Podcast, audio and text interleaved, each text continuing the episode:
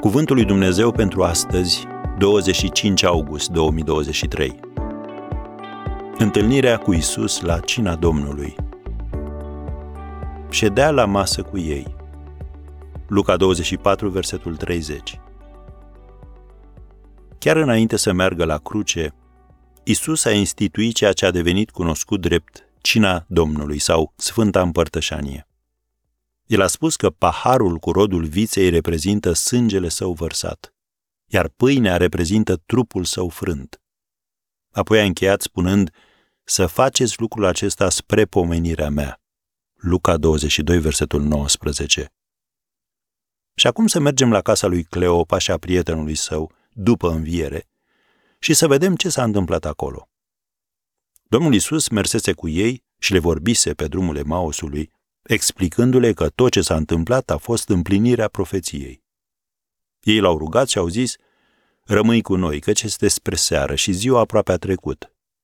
Și a intrat să rămână cu ei.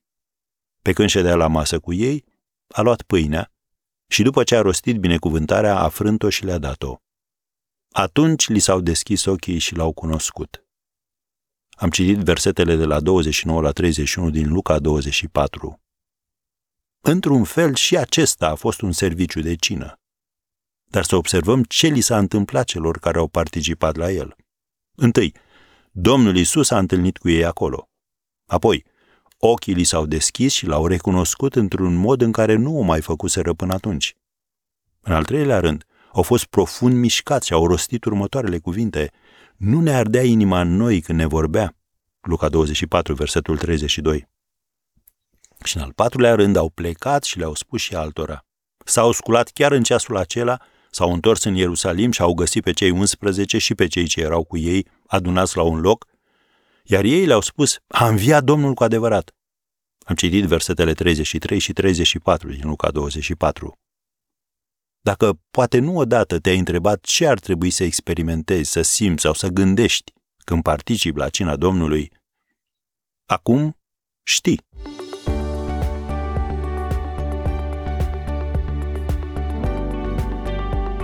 Ați ascultat Cuvântul lui Dumnezeu pentru astăzi, rubrica realizată în colaborare cu Fundația SER România.